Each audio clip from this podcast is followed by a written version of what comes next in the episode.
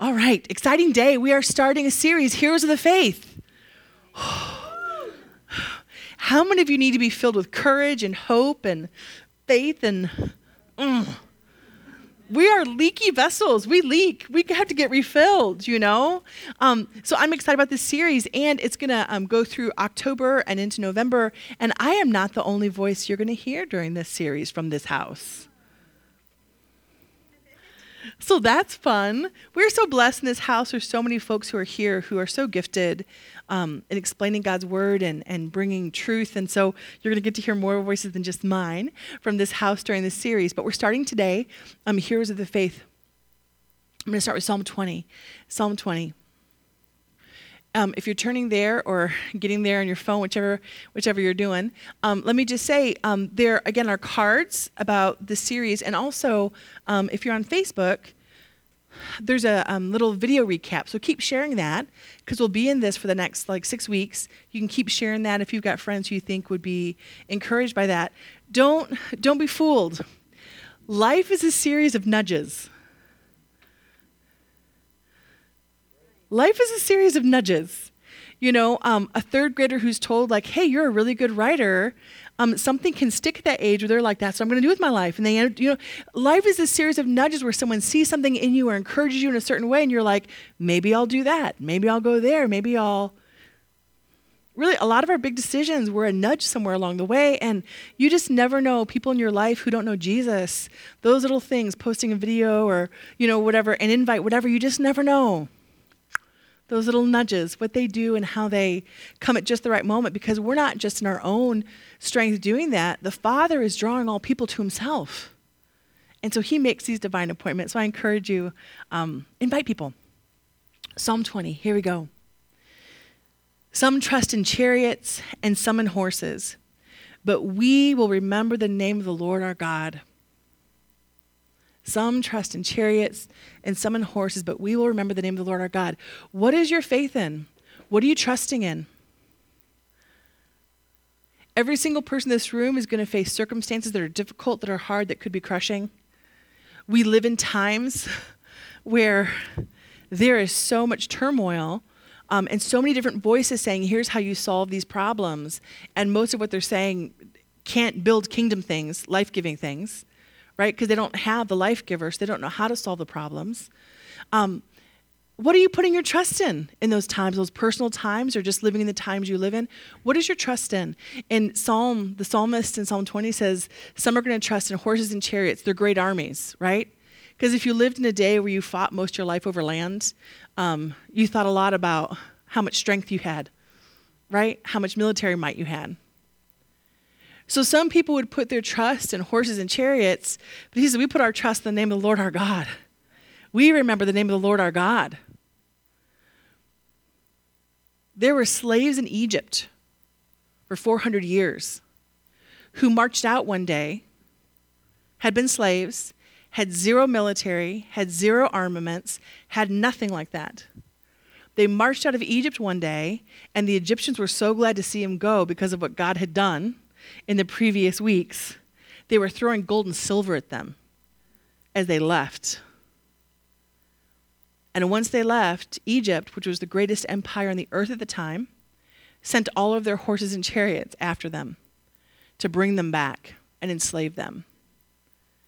God parted the Red Sea. His people walked right through it. The horses and chariots of the Egyptians came behind them and God stopped parting the waters. and in one day, in one day, the greatest empire in the world lost their entire army. All of their horses, all of their chariots were defeated by a group of slaves that didn't have one sword. Come on! Like, we need hankies. No one cares hankies anymore. That's a hanky the greatest army in the world in one day was defeated. All of their horses, all of their chariots, all of their armaments defeated, drowned by a group of slaves. Why? Because they trust in the name of the Lord our God. They didn't even trust very well, honestly. these weren't a great group of people. but they at least kept doing what he said. They walked through the dry land when the water parted. They could have been like, I'm not doing that. The water could fall. They did it. I'm some put their trust in chariots and horses, but we remember the name of the Lord our God. Some put their trust in their money to get messages out. Some put their trust in the fact that they can put their opinions on the airwaves. Some put their trust in manipulating people. Some put their trust in all kinds of things. But if you will put your trust in the name of the Lord your God, there is no plan he has for your life that can be thwarted. None. There is no plan he has for this country and for this world and for the generations alive today that can be thwarted if his people will put their trust in the name of the Lord our God. Not in politicians, not in. Pol- if we will put our trust, God can work through all those things, but our trust has got to be in the name of the Lord our God. So we're talking about heroes, heroes of the faith. So, what's a hero? A hero, very blandly put, is the right person at the right time with the right qualities and the courage to overcome a challenge in a way that benefits many people. So you can overcome challenges on a personal level, but a hero is overcoming challenges that benefit others. They get to benefit a large group of people. That makes them a hero. And often heroes could have maybe not stepped forward and been okay, but they saw that others weren't going to be okay. And they had the right qualities at the right time, and they had the courage to step up and say, I'll walk into this challenge. Right? So, are you the right person at the right time? Psalm 37:23 says, "The steps of a righteous person are ordered of the Lord, and he delights in every detail of their lives." Are you the right person at the right time? Well, if you're a believer, your steps have been ordered of the Lord. So you are the right person at the right time. You were born at such a time as this, to quote the book of Esther. You were born at such a time as this. The challenges that the generations alive today face, you were born to be a hero. At such a time as this, you were born. It's not a mistake. I don't know, am I in the right place? Did I choose the right college? Did I choose the right town? Did I take the right job? Your steps are ordered of the Lord. And guess what? If you're listening for his voice, if you make a wrong step, he'll let you know.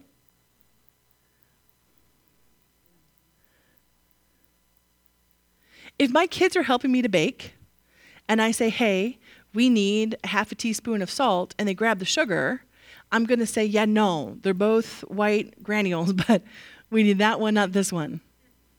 If their heart is to come alongside and help me, I'm not going to be like, well, I'll let them put it in. They'll learn their lesson. good parents don't do that, and we have a good father. Are you doing what you know to do? Are you putting one foot in front of the other? Then don't live in fear and anxiety that somehow you're going to get it wrong because the steps of the righteous person are ordered of the Lord. He delights in every detail of their lives. He knows what classes you're taking right now this semester. He knows the new boss who just took the job of the old boss. And this new boss isn't so awesome, right? He, he delights in every detail of your life. And even though I could move on, it's just so good, the rest of it. Can I just read it really quick because it's so good? Because it builds your confidence, right? It goes on to say, though they stumble, they will never fall, for the Lord holds them by the hand. Oh, so good. Once I was young and now I am old, yet I have never seen the godly abandoned or his children out begging for bread. Come on. The godly always give generous to others, and their children are a blessing. Turn from evil and do good, and you will live in the land forever. For the Lord loves justice, and he will never abandon the godly. He will keep them safe forever. The godly will possess the land and will live there forever. The godly will offer good counsel and teach right from wrong. They have made God's law their own, so they will never slip from his path. The wicked wait in ambush for the godly looking for an excuse to kill them. Some of you feel like you're there right now. You have situations going on. But the Lord will not let the wicked succeed. or let the godly be condemned when they are put on trial. Put your hope in the Lord. Travel steadily along his path. He will honor you by giving you the land. He will see the wicked destroyed. I have seen wicked and ruthless people flourishing like a tree in native soil. But when I looked again, they were gone. Have you been in a moment where you're like, God, the wicked are prospering? What is going on? I'm doing what I should.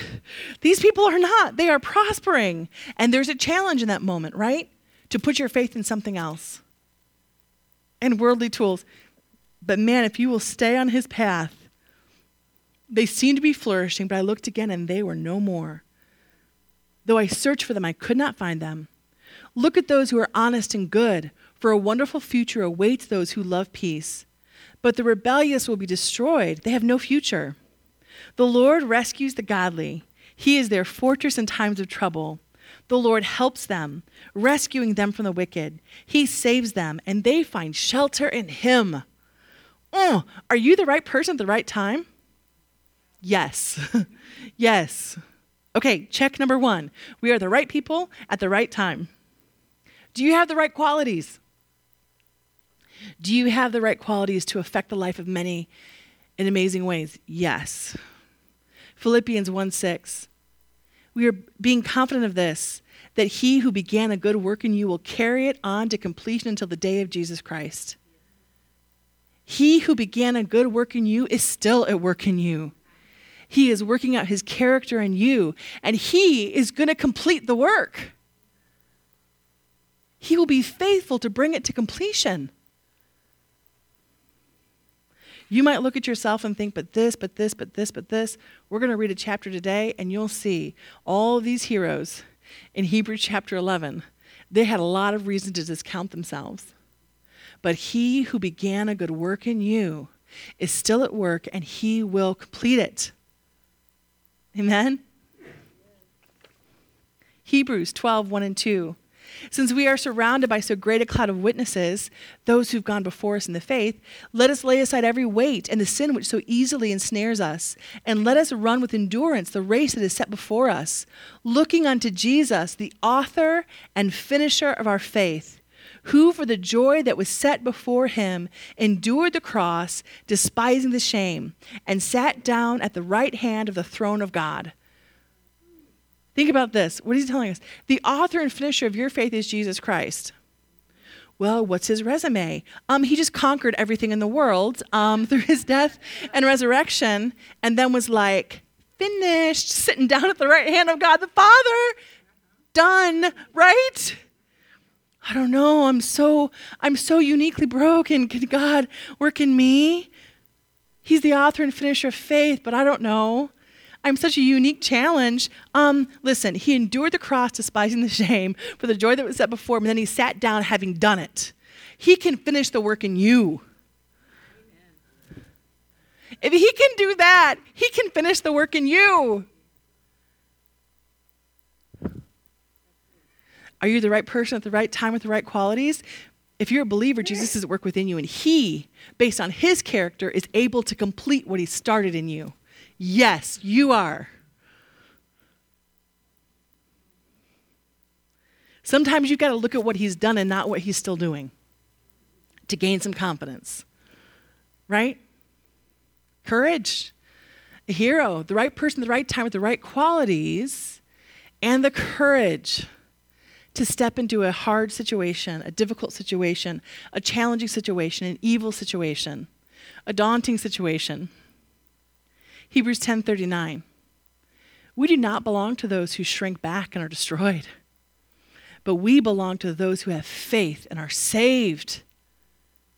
We do not belong to those who shrink back and are destroyed, but we belong to those who have faith and they are saved. That's our stock. That's the blood that runs in us as children of God, sons and daughters. not people who shrink back. Where does the courage come from? Ah, as we abide in Him, we remember who we are, we remember who He is, and we have courage. We have courage. What is courage? We've talked about it a lot here. What's courage? Courage is the ability to walk into situations where you don't get to control the outcome.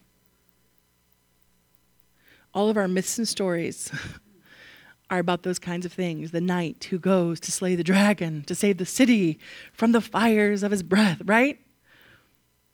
Those are courageous stories because if something's breathing fire, you're, you're not totally in control of that situation. There's a chance you could die. But if you conquer, a whole city can be saved, right? These are the stories we tell about courage. Why? Because it's about people who walk into situations where you, in your humanness, cannot control the outcome. And you actually have to have faith that God is with you and that He is working all things together for good. And God, I'm just going to be obedient to what you said, and I am not going to look at all the circumstances that contradicted around me, but I'm going to believe you're in it.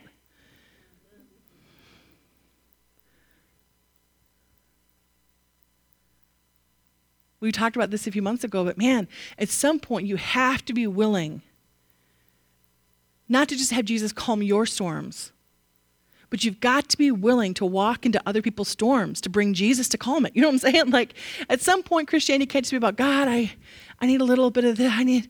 What are you going to come and do for me? At some point, you've got to know who He is and know who you are in Him, so you can walk into storms that aren't your own. And in the authority of Christ, calm it. That's when stuff really begins to roll, right? When our Christianity gets bigger than us and our needs and our pitifulness. Okay. Three of you are still with me. we have a little ways to go. Some of you might want to get back on the train. Okay, here we go.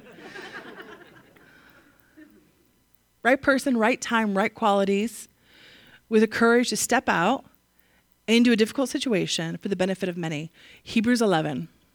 This chapter, if you're new to the faith, you haven't read it, you well, you're going to read it right now. That's what's going to happen. It's let it let it let it set you on fire. Because these people aren't different than you and me. In fact, we have the upper hand. Because the people in Hebrews 11 lived before Christ conquered death and sin on the cross. The Holy Spirit was not dwelling within these people. He'd come and rest upon them at times, but he didn't dwell with them. Now the power of sin is broken in our lives. We are now covered in the righteousness of, the righteousness of God in Christ. And the Holy Spirit is now dwelling within us, the same power that raised Christ from the dead. So when you read this, don't think, well, yeah, but that was Abraham. Man, that was Abraham. He didn't have half of what you have or I have. So if God can do that through Abraham, imagine what he can do through you. Okay, here we go. Hebrews 11. Now faith is confidence that what we hope for, of what we hope for, and the assurance about what we do not yet see. So faith, what I believe to be true, doesn't actually have any physical indicators yet that God's at work. That person you work next to with a bad breath, who's really, really mean, who's totally hard, and you're like, man, that person is like going to hell in a handbasket. Faith is the confident expectation that God so loved the world that even this person, the Holy Spirit is drawing, that his kindness is leading even this person to repentance. Come on, come on. Faith is the assurance and confidence that what we hope for is being worked out, even we don't see the physical signs of that. This is what the ancients were commended for. By faith, we understand that the universe the things we can see and touch and feel, the physical world, the universe was formed at God's command. So that what is seen was made out of what is not seen.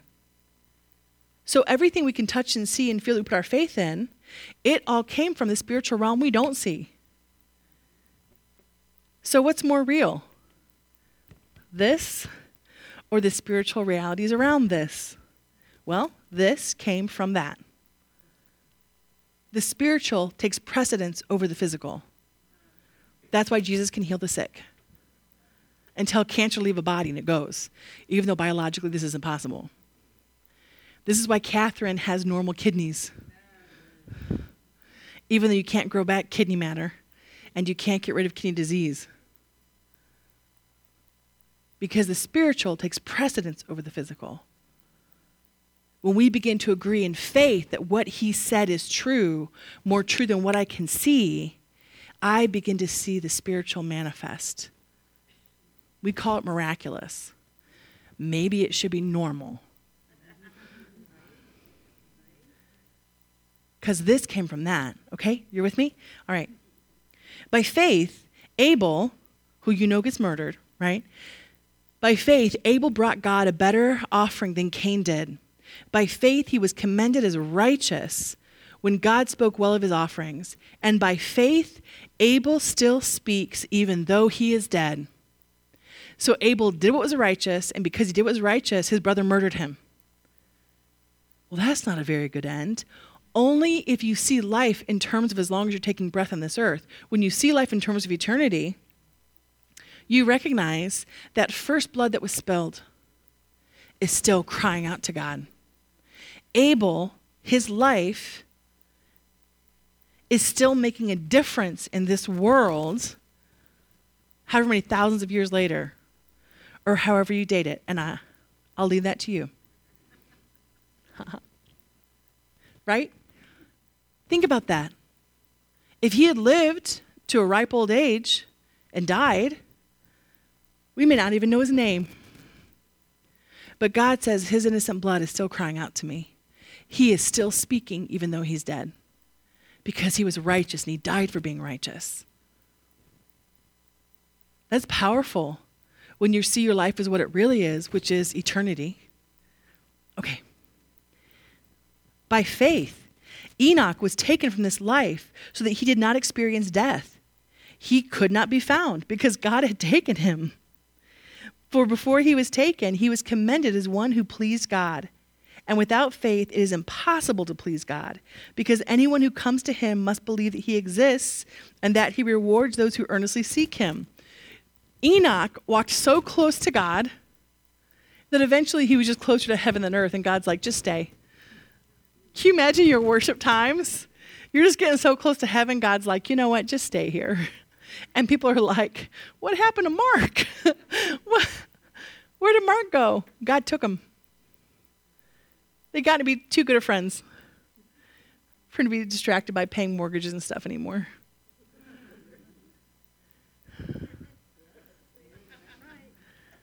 That's a cool goal. By faith, Noah, when warned about things not yet seen, in holy fear, built an ark to save his family. Think about this faith is like the evidence of things you don't see yet. There had never been rain. There had never been rain there's going to be a flood because it's going to rain so hard. So I'm building this big boat. It's not even like he believed what God said.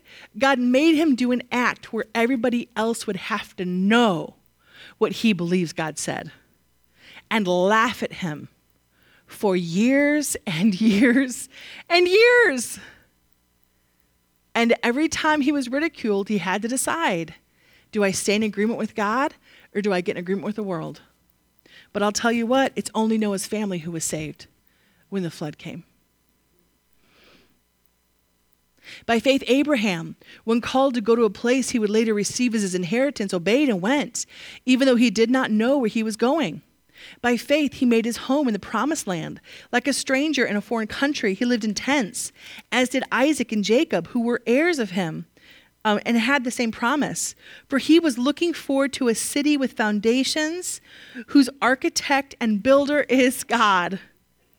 And by faith, even Sarah, his wife, who was past childbearing age, was enabled to bear children because she considered him faithful who had made the promise. And so from this one man, and he was as good as dead, came descendants as numerous as the stars in the sky and as countless as the sand in the seashore. All these people were still living by faith when they died. They did not receive all the things promised. They only saw them and welcomed them from a distance, admitting that they were foreigners and strangers on earth. So they didn't get to see the salvation of Jesus. They got to play a role, right, in this revelation history, this redemption history, but they never actually got to see the fullness of salvation that their lives were a brick in telling the story of. They looked at it from far off. People who say such things show that they are looking for a country um, of their own. If they had been thinking of a country they had left, they would have had opportunity to return to it. Instead, they were longing for a better country, a heavenly one. Therefore, God is not ashamed to be called their God, for he has prepared a city for them. By faith, Abraham, when God tested him, offered Isaac as a sacrifice. He who had embraced the promises was about to sacrifice his one and only son, even though God had said to him, It is through Isaac that your offspring will be reckoned. Abraham reasoned that God could even raise the dead, and so, in a manner of speaking, he did receive Isaac back from the dead. Think about this. I'm going to give you a son of the promise. You're too old to have him. She's too old to have him. Imagine you're Sarah, you know? 90 years old. You're having a baby. I don't even know if skin can stretch at that point. You know what I'm saying? 90 years old. And it's not even like people can be like, oh, that's not really her baby. She's just saying it is. She's nursing that baby. There's no doubt this is her baby. This has really happened. So all this miraculous stuff surrounds him. And then what does God do? He challenges him Are you willing to sacrifice him? Which would have been a common thing in that area, really. Um, I mean, not super common, but it wouldn't have been unheard of, right? Are you, would you be willing to give up your son? But wait a minute, it's the son of the promise. There are times when God will speak to you and you will have to hang on to a promise even though other things seem to contradict it.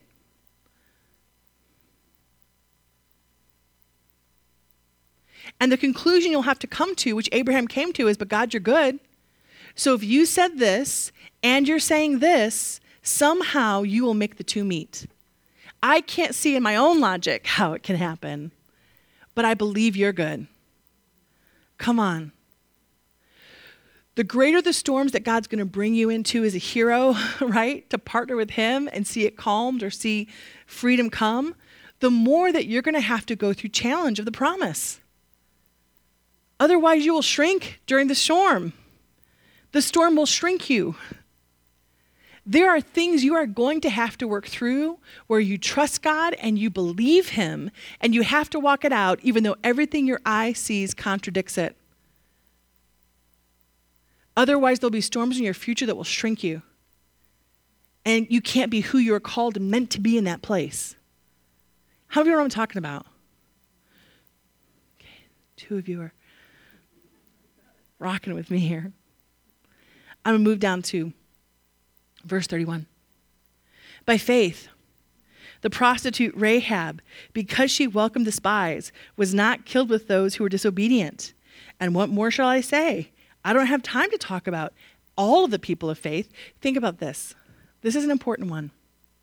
God is willing that none should perish. We think like, do I have the right qualities? Am I the right person? Do I have enough? Do I have? Think about this. God so desperately wants people to know his name and, and have healed relationship with him that he's constantly looking out for anyone's heart who's turned towards him. Anyone's heart. Can I work through this person to save some?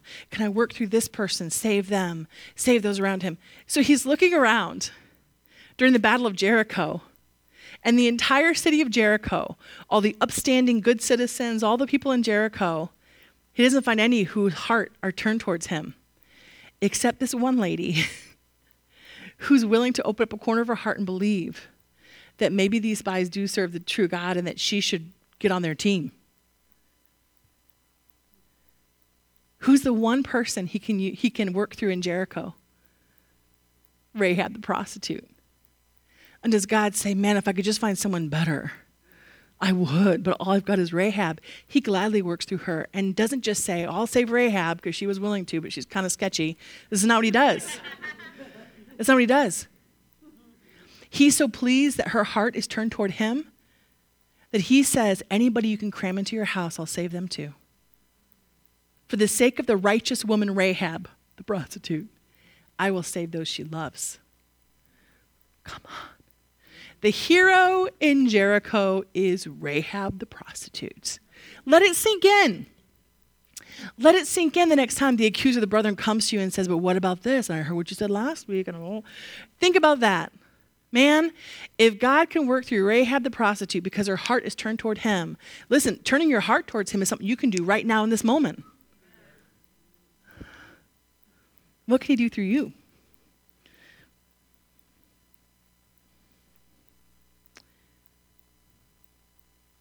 And what more shall I say? I do not have time to tell about Gideon and Barak and Samson and Jephthah, and about David and Samuel and the prophets, who through faith conquered kingdoms, administered justice, and gained what was promised, who shut the mouths of lions and quenched the fury of flames, and escaped the edge of the sword, whose weakness was turned to strength, and who became powerful in battle and routed foreign armies. Women received back their dead, raised to life again. There were others who were tortured, refusing to be released so they might gain an even better resurrection. Some faced jeers and flogging, and even chains and imprisonment. They were put to death by stoning. They were sawed in two. They were killed by the sword. They went about in sheepskins and goatskins, destitute, persecuted, mistreated. The world was not worthy of them. Those people who lived in those moments where, they, where there was persecution for those who believed would have been seen as outcasts, marginalized, right? There are, there are countries in this world where that's happening right now to believers. Our news doesn't report on it.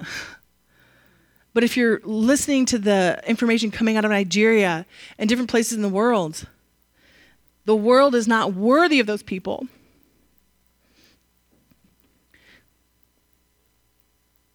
We don't have time. We don't have time, we don't have time for that. The world's not worthy of those people.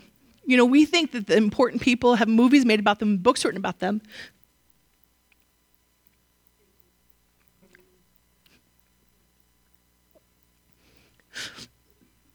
There are righteous people alive today. We'll never know their names.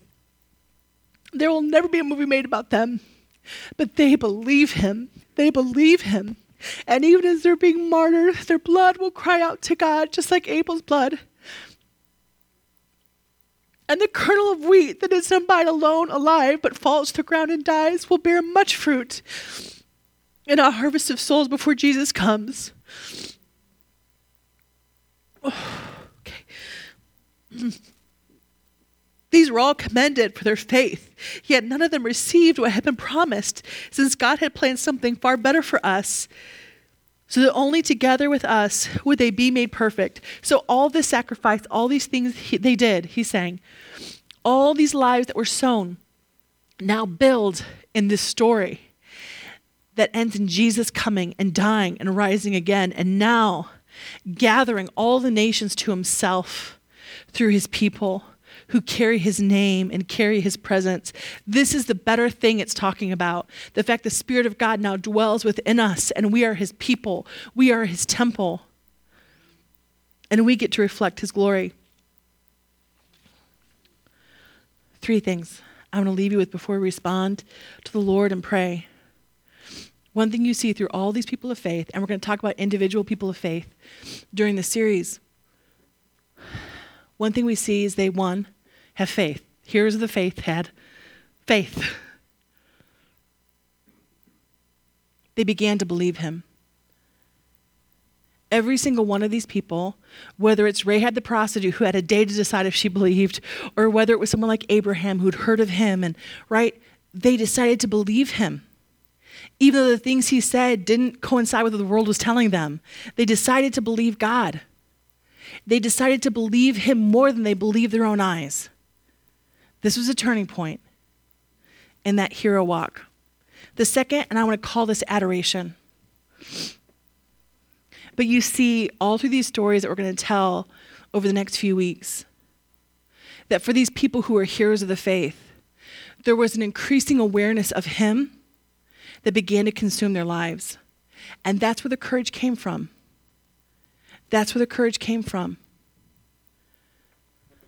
so much fills our mind all through the day, so many messages, so many. I mean, it, we live in a strange time right now, so many crazy things going on. You have to make a decision what you're going to fill your heart and your mind with. You got to turn the TV off. I'm not saying you can't watch TV, I'm just saying, you know what I mean? Every message and every sitcom it just feels antichrist to me. And I'm not saying there's nothing we enjoy on TV. I'm just saying, like, every single one we're filtering through because it's so far gone at this point. I'm not trying to bring condemnation and say don't watch TV. I'm just saying we there's shows we watch. I watch Matlock.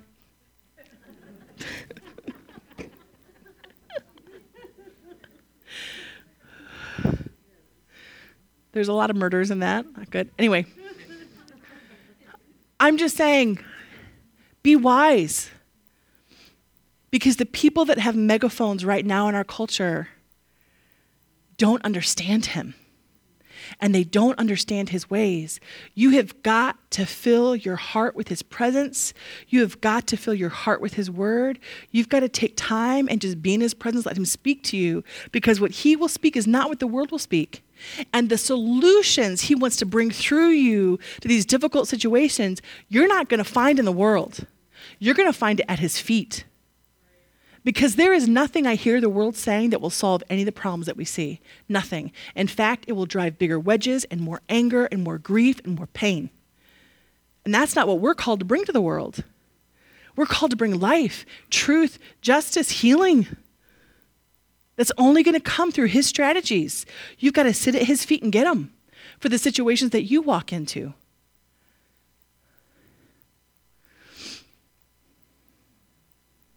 We have to learn again how to adore him. Like he's our highest goal, he's our highest imagination, he's what fills my heart. We, uh, we have a couple of newly engaged people in the house. Uh, Nicole, who's not here today because she's finishing up the engagement weekend, got engaged this weekend again. If you didn't see it on Facebook, yeah, so sweet. And of course, um, uh, Eric and Alyssa are getting married there's a shower today, actually, right? I guarantee you, when Eric is making coffee at Jackson Coffee Company, he is not thinking about, I wonder what class is next semester. I, that's not what's filling his mind. I'm just, I want to think about my science classes next semester.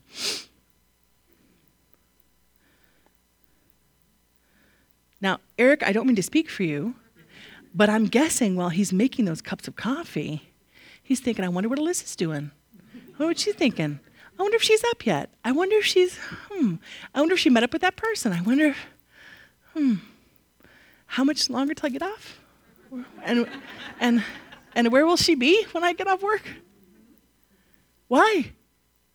It's called adoration, right? Something has so filled your heart you don't have to tell yourself, man, I should do devotions. wah, wah, wah. I slept through my alarm. If I really love Jesus, I would do it. Our goal is to position our heart towards Him and say, Come and fill. Come and fill this cavernous place that I think is so full and so unique. Come and fill it with you. And now we want to draw near to Him. Our thoughts just return to Him naturally, right? Because we've decided you are one thing. And so when other things compete for that place, when we want to think about everybody else's faults, we turn our minds instead to Him. When we want to think about all the cares of this world and we want to be anxious about it, we turn our minds toward Him. Father, what do you want to speak about that situation? What do you want to do about that situation? How do I partner with you in that? Come on. Last thing. They had faith, they believed him. They began to allow Him to fill their lives, their thoughts, right? There was adoration. They're looking at Him. Man, Abraham didn't even know where he was going, but he kept looking at Him. He just kept telling his family, Come on, keep walking. We're not there yet. He'll tell me when it's time to stop. He was just looking at Him, adoration. And the third thing, they acted. They acted. They didn't shrink back. They didn't say, I don't know, maybe I. They were like, I think this is what God's saying. I'm to take a stab at it. They had to actually begin to do what they believed he was saying and doing. They had to actually begin to do what they believed he was saying and doing. Well, but what if I get it wrong? They got it wrong sometimes. Read their stories. And what happened when they got it wrong? God corrected them. God said, Yep, not that, this. And I mean, some of them made really big mistakes. Some of the big heroes of the faith made big mistakes. And we're still living with the consequences of some of their mistakes. Middle East, Abraham, thanks a lot. He was supposed to wait for the son of the promise. He didn't do it. And God said, I can't believe you. I gave you an awesome promise. Forget it. Forget it. You screwed up. I mean, he screwed up big. What does God do? I will still give you the son of the promise. He keeps walking with him.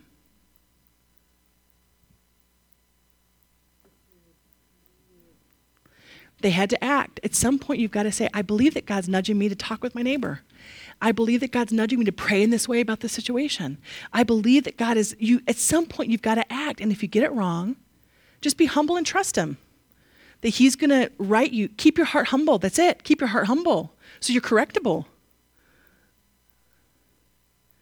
And then you can just trust Him. He's going to guide you. If you would stand, worship Him if you would come, prayer to Him if you would come. Some put their trust in chariots and horses, but we remember the name of the Lord our God. You might be here today and you don't have a relationship with God. The Spirit of God is not dwelling within you. The same power that raised Christ from the dead is not in you because you don't know Him yet. Here's how you change that you don't change it by doing good works. You're not going to change it by, you know what, I should become a better person. I'll just come to church. That's how it works. Here's how you change that. Here's how you enter into a relationship. You surrender to Him. You say, I believe that what the Bible says about you is true, that you died and rose again for my sins. And now I'm repenting. I'm turning away from that life and I'm turning toward you. Your Lord now. It's going to be your way, not my way. And when you position your heart and you do that, that's when everything changes. So, for those of you in this room where you have not invited Jesus right? You have not responded to his invitation to relationship.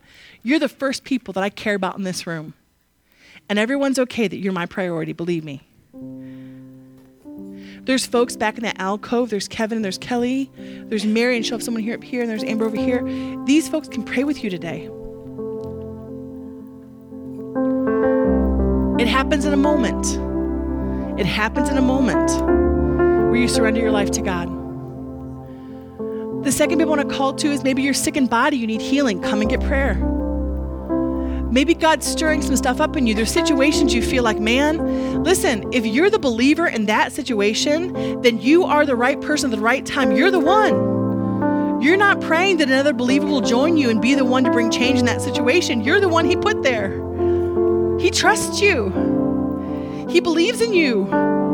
That's why He put you there. So maybe there's situations in your mind you're stirring up and you want to agree with somebody in prayer. Hey, God, stir me up. I feel like God's calling me to bring to bring change that will help many in the situation. I want to agree in prayer with somebody about that. Get prayer. Maybe there's other things that God stirred up during this word today, and you want to agree in prayer with somebody, you can do that. And listen, there's folks here that can pray with you, but any believer in the house can pray with you too, because every single believer has the kingdom without measure.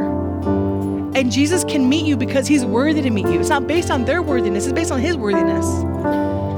But here's what we do we'll have like a, a moment God speaking to us, and we don't do anything with it, and we leave, and then the cares of this world take over, and we forget what he's saying. So if he's speaking to you, if he's stirring something up right now, do something with it. Pray with someone. Begin to worship. Do some write it down in your journal, whatever it is. Do something with it. Because those moments when God speaks to us lead to transformation. So we're going to take time to worship Him. We're going to take time to respond in prayer. We're going to take time to listen to what He's saying before we go. Amen.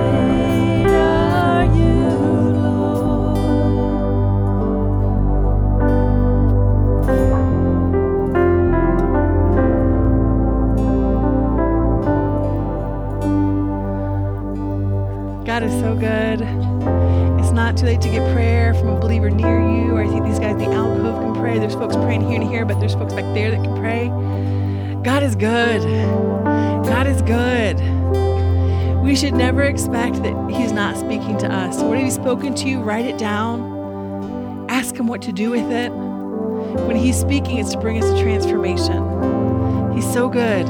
He's so good. If you're a believer, you are the right person at the right time with the right qualities, and you can choose to have courage. Whatever place God has put you in, it isn't by mistake. He's not surprised by your brokenness, He's not surprised by anything. have courage today. Have courage today. Sometimes our greatest transformation and freedom from brokenness comes to be to step out with Him. Don't wait to get perfect before you follow what He's saying. He's so good. Just like the Psalm said, He will lead you by the hand. He's ordered your steps and He will lead you by the hand. He's good. He's good. Before we pray together, there's an old hymn. If you know it, you can sing it with me. I don't know, Shanna, you might know it. You youngins may know it. You might know it too. If you know it the room, sing loud because it's an old one. It's an old one. It goes like this. I heard an old, old story how my Savior came from glory, how he gave his life on Calvary to save a wretch like me. I heard about his groaning, of his precious blood's atoning. Then I repented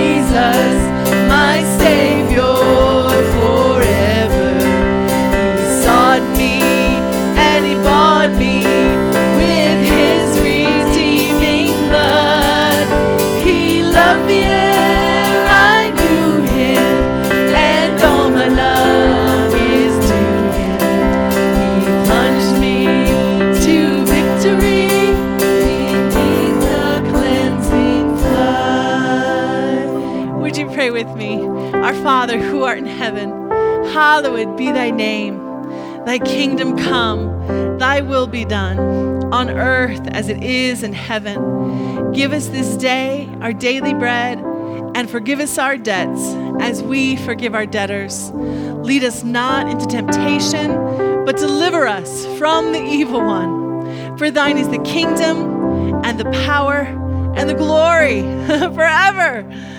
Amen. Amen. Young adults, I know are going out to lunch. Youth are going out. If you're new, I'd love to meet you back by the coffee. God bless you.